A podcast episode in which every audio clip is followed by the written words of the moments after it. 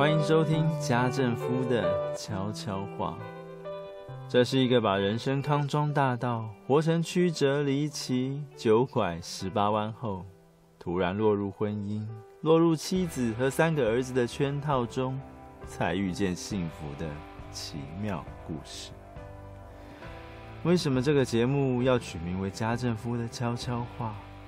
因为我们活在一个夏天气温越来越高，冬天气温越来越低，似乎是大自然逐渐失去耐性，将一张原本还能包容人类破坏的脸孔，换成了狰狞和咆哮，把北极放在火炉上，如今是摄氏三十八度，但未来还可能熬煮成四十八。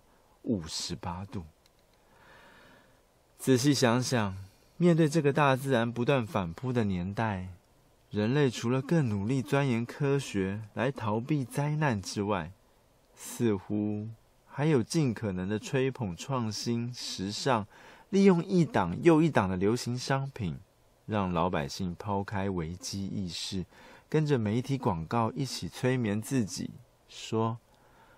生活已经够辛苦，与其胡思乱想，吓成了神经病，还不如活在当下就好。但我们都会嘲笑鸵鸟，竟然以为把头埋进土里，不去看危险，危险便会自动消失，仿佛是头既可悲又浪漫的生物。那如今面对气候异常、森林大火、海平面升高等等威胁的人类呢？当我们一面活在当下，一面继续谈恋爱、继续结婚、继续生养儿女的时候，我们究竟是让所珍惜的对象越来越认清楚世界，还是仿佛用既可悲又浪漫的心态捣碎了一盘鸦片？塞进细细长长的烟管里，用烛火熏啊熏，熏啊熏。以为只要花更多时间旅行、吃喝，赚更多钱，让小朋友学才艺、学考试，就真的能够平安度日了。安静十分钟吧，让家政夫陪着你，不是消极的盲目跟随。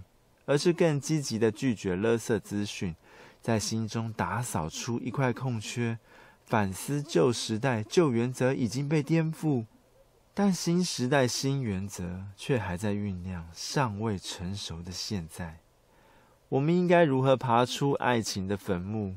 很爱在婚姻中搂着另外一半，在他耳边轻声细语，并且越来越不把养育儿女看成累赘。而是生命中最刻骨铭心的回忆啊！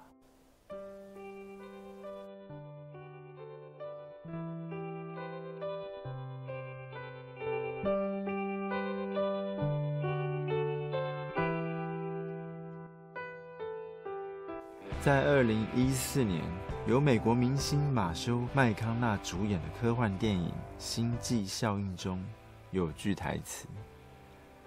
现在，我们就是孩子以后的回忆了。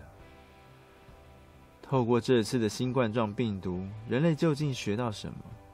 或者把问题的范围缩小，透过这次疫情，你有越来越喜欢和丈夫、妻子一起窝在家里度过礼拜一到礼拜天吗？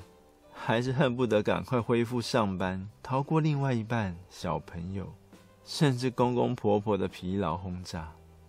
奇怪了，当大自然越来越把你我推向家庭生活时，我们却一个个拿起手机，窝在沙发上关心全世界的陌生人，但丝毫不想留意身旁那位，丝毫不想找出更新鲜的话题，拉近距离。今天是暑假的第十二天，家政夫依然紧紧盯着孩子们使用手机和平板。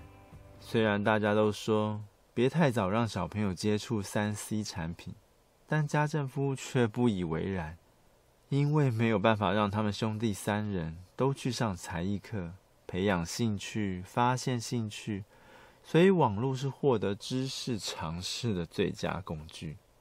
因此，家政夫必须三不五时刻意的绕去他们身边瞧瞧，用很轻松的口吻说：“拜托，这个网红的节目也太好笑，好有感染力，连我都……呃呃呃，丧尸来了。”这是当影片内容令家政夫无言时所会使用的招式。一，扮演哥吉拉。活尸，直接踩上沙发，举起抱枕，以幽默和坚定的态度诱惑孩子离开网络世界，来跟爸爸打打闹闹吧。二，等玩到流汗，玩过了十几二十分钟，再一起坐下来喝水、吃点心。三，才开始提醒无脑的节目要少看，虽然真的很好笑。但如果有一天爸爸也变成那样，用透明胶带粘住下巴、粘脸皮、粘头发，无论你们怎么叫我、怎么咬我，爸爸都一直笑，一直笑个不停。然后，表情十分严肃地问：“如果有一天爸爸妈妈变成那样，你们会不会很担心？”科幻电影《星际效应》中有句台词：“现在。”我们就是孩子以后的回忆了，而父亲方才处理事情的整个过程，也会变成孩子将来遇见问题、挫折时可以模仿的回忆之一。因为脾气暴躁、找人顶罪是人类的本性，但只要稍微加点幽默感，比如，第一，当孩子们想玩、想发泄体力的时候，就好好陪他们流汗。第二，等拉近孩子和你的距离之后，再开始说教。在这种氛围下，不需要长篇大论，因为孩子们已经完全的被你吸引住，期待你接下来的一举一动。现在，我们就是孩子以后的回忆了。家政夫在小朋友玩手机、玩平板的这件事情上，经常反问自己。到底为什么阻止小朋友打电动？是因为成绩没有考好？那假如陪孩子学会计算时间，利用分配时间的方式来约束自己，是不是就可以玩了？假如是因为容易造成近视，那如果能够控制好使用时间，有玩也有休息，不让眼睛过度疲劳的话，你就会愿意让他们将手机、平板。留在身边了吗？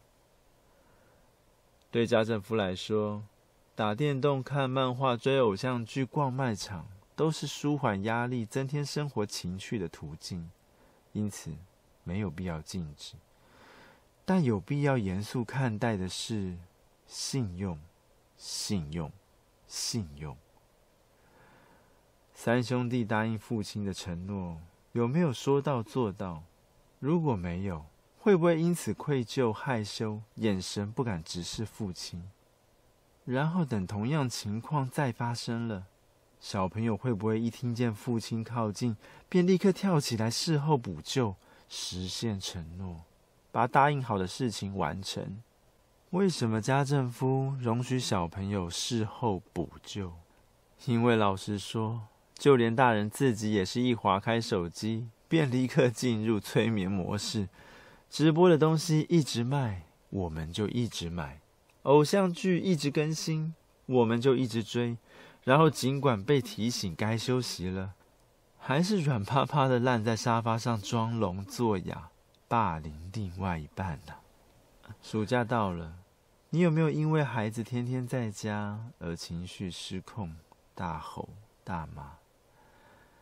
其实教养孩子真的不容易，因为无论教得好，教得不好。父母亲都只有示范和叮咛的权利，完全不能阻止他们硬是要先甘后苦，多走冤枉路。